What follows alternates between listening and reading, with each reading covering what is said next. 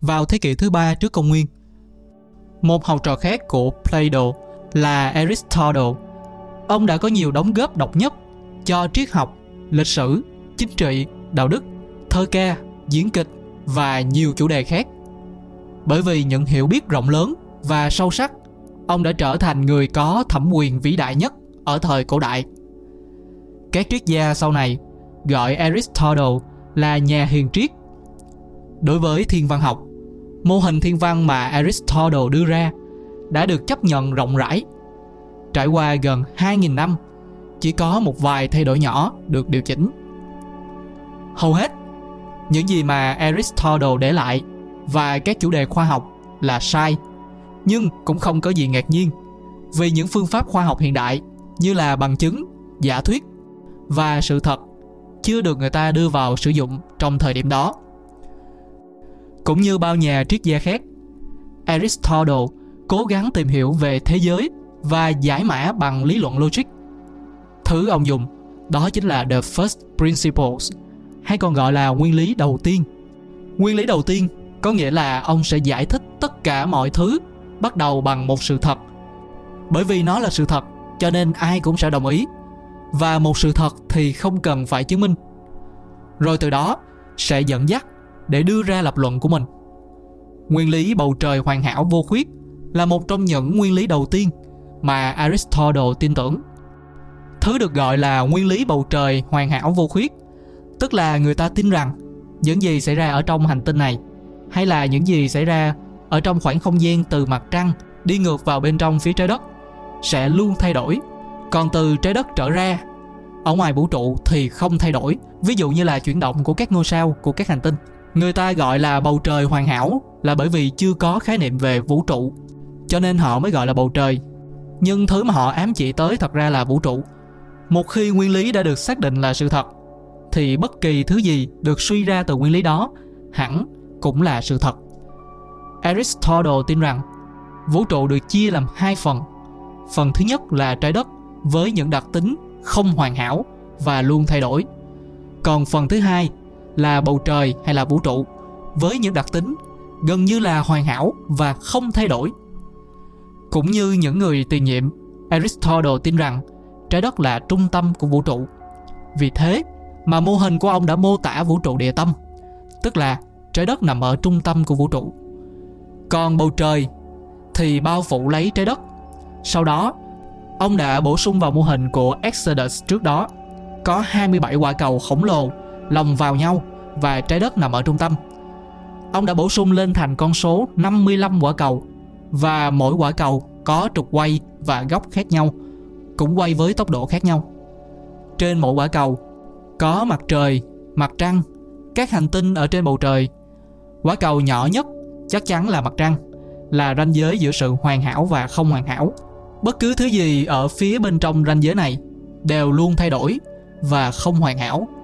Còn bất cứ thứ gì nằm ngoài biên giới này là hoàn hảo và không bao giờ thay đổi bao gồm tình cảm, mối quan hệ, tuổi tác, sức khỏe, chuyển động và tất cả mọi thứ. Bởi vì Aristotle tin rằng trái đất không di chuyển. Ông đã đưa ra giả định mỗi ngày 24 giờ tất cả những quả cầu khổng lồ bao quanh trái đất sẽ xoay về phía tây quanh trái đất tạo ra ngày và đêm.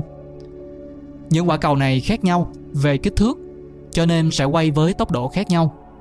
Vì đây là mô hình trái đất địa tâm nên ông đã nói rằng trái đất là trung tâm của mọi chuyển động. Nghĩa là 55 quả cầu khổng lồ bên ngoài trái đất đều có tâm là trái đất. Sau đó một thế kỷ, nhà triết gia người Alexandria có tên là Aristarchus đã đặt vấn đề rằng trái đất tự quay quanh trục của nó và quay vòng quanh mặt trời. Những ý tưởng này tuy là đúng, nhưng những ghi chép của Aristarchus đã hầu như thất lạc và lý thuyết của ông cũng không được nhiều học giả hưởng ứng. Trên thực tế, hầu như các nhà thiên văn học sau đó đều bác bỏ ý tưởng đã cho rằng trái đất có thể tự chuyển động. Bởi vì họ không cảm nhận được sự chuyển động của trái đất. Và lý do khác là nó ngược với những lời dạy của Aristotle khiến cho những ý tưởng của ông bị lật đổ một phần. Aristotle đã nói rằng trái đất có hình cầu bởi vì nó luôn tạo ra một cái bóng hình tròn mỗi khi nguyệt thực xảy ra. Nhưng ông không thể tính chính xác hoàn toàn kích thước của trái đất. Vào khoảng năm thứ 200 trước công nguyên, Eratosthenes đã nghiên cứu trong thư viện vĩ đại tại thành phố của người Ai Cập thuộc Alexandria. Ông đã tìm ra cách để tính toán bán kính của trái đất. Theo lời của một du hành giả, ông đã biết được tại thành phố Sain, ở phía nam của Ai Cập, có một cái giếng nước. Vào ngày hạ chí, ánh sáng của mặt trời sẽ chiếu thẳng vào bên trong cái giếng nước này. Vì thế, ông đã cho rằng vào ngày đầu tiên của mùa hè, mặt trời đang ở thiên đỉnh. Nhưng cũng cùng ngày hôm đó, tại Alexandria, ông đã thấy rằng mặt trời nằm ở góc 7 độ, tương đương với tỷ số 1 phần 50 chu vi của bầu trời về phía nam của thiên đỉnh. Bởi vì mặt trời nằm cách trái đất rất xa, nên tia sáng của nó khi chiếu tới trái đất ở tại hai địa điểm gần như là song song. Kết hợp hai dữ kiện trên lại với nhau, ông đã đưa ra kết luận khoảng cách từ Alexandria đến Sion là bằng khoảng 1 phần 50 chu vi của trái đất. Để tìm chu vi của trái đất, Eratosthenes đã phải tìm khoảng cách từ Alexandria đến Sion là bao xa. Ông đã đi hỏi những nhà du hành và họ nói với ông rằng phải mất 50 ngày để đi hết quãng đường giữa hai địa điểm. Và ông biết rằng Lạc Đà có thể đi được 100 stadia mỗi ngày. Có nghĩa là quãng đường giữa hai địa điểm là khoảng 5.000 stadia. Nếu 5.000 stadia bằng 1 phần 50 chu vi của trái đất thì tổng chu vi của trái đất sẽ là khoảng 250.000 stadia. Khi lấy chu vi chia cho hai lần của Bi, Eratosthenes đã tìm thấy bán kính của trái đất là khoảng 40.000 stadia. Vậy thì ước tính của Eratosthenes có chính xác hay không? Đơn vị stadia được lấy từ từ stadium tức là sân vận động để làm một quy ước chung. Nhưng vào thời cổ đại, chiều dài của các sân vận động lại khác nhau mà một stadium lại đại diện cho chiều dài của sân vận động. Nếu Eratosthenes dùng sân vận động Olympic để làm thước đo thì kết quả sẽ lớn hơn khoảng 14% so với giá trị thực của bán kính trái đất. Có nghĩa là kết quả này hoàn toàn không tệ. Cách tính của Eratosthenes chính xác hơn rất nhiều so với cách tính của Aristotle. Cách tính của Aristotle bị lệch đến 40% so với giá trị thực. Bạn có thể nghĩ đây chỉ là những bất đồng giữa các triết gia cổ đại, nhưng nó đã dẫn đến những quan niệm sai lầm. Ví dụ như là nhà hàng hải Christopher Columbus sống ở thế kỷ thứ 15 và 16. Lúc bấy giờ, ông là một trong những nhà tri thức hiếm hoi nếu so với toàn bộ dân số. Ông biết được rằng trái đất có hình cầu chứ không phải là hình phẳng. Nhưng ông đã không chắc chắn là nó to đến chừng nào. Columbus cũng như nhiều người khác đều sử dụng cách tính đường kính trái đất của Aristotle. Vì thế mà ông đã chủ quan cho rằng trái đất đủ nhỏ và ông có thể chèo từ bờ đông sang bờ tây để đi đến Nhật Bản, hay là quần đảo Spices và Đông Ấn trong một vài tháng. Nếu như ông tiếp thu cách tính đường kính trái đất của Eratosthenes thì Columbus sẽ không phải đánh liều tính mạng cho chuyến hành trình đó. Trên đường đi, ông và thủy thủ đoàn của mình đã may mắn phát hiện ra châu Mỹ.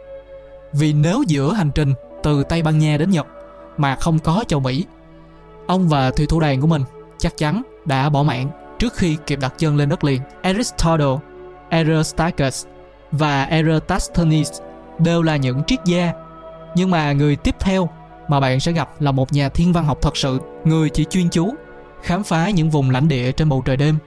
Rất ít người biết về Hipparchus. Ông sống vào khoảng thế kỷ thứ hai trước công nguyên, sau Aristotle khoảng 2 thế kỷ. Ông được biết đến là người đã phát minh ra lượng giác, cũng như là người đầu tiên sáng tạo ra danh mục các ngôi sao và là người phát hiện ra tuế sai. Hipparchus đã mô tả chuyển động của mặt trời, mặt trăng và các hành tinh theo quỹ đạo hình tròn. Và trái đất nằm ở gần đó. Nhưng trái đất không nằm ở vị trí trung tâm như các vị trước kia mô tả. Những vòng tròn của Hipparchus được gọi là những vòng tròn lệch tâm. Hipparchus đã nhận ra những thiên thể ở trên bầu trời di chuyển theo hai vòng tròn. Một là vòng tròn lớn, còn hai là vòng tròn nhỏ. Đây được gọi là chuyển động vòng tròn phức hợp mà ông đã nghĩ ra. Sau này, nó đã trở thành một trong những yếu tố chính để tạo nên kiệt tác của nhà thiên văn học vĩ đại cuối cùng của thời kỳ cổ điển, có tên là Claudius Ptolemaeus. Kỳ sau chúng ta sẽ nói về những nhà thiên văn học này. Còn bây giờ thì đừng quên nhấn đăng ký để không bỏ lỡ số ra tiếp theo. Nếu bạn có quan tâm tới những chủ đề khác thì hãy ghé thăm các kênh của Quần Đọc Podcast. Bây giờ thì mình xin cảm ơn và hẹn gặp lại vào video lần sau.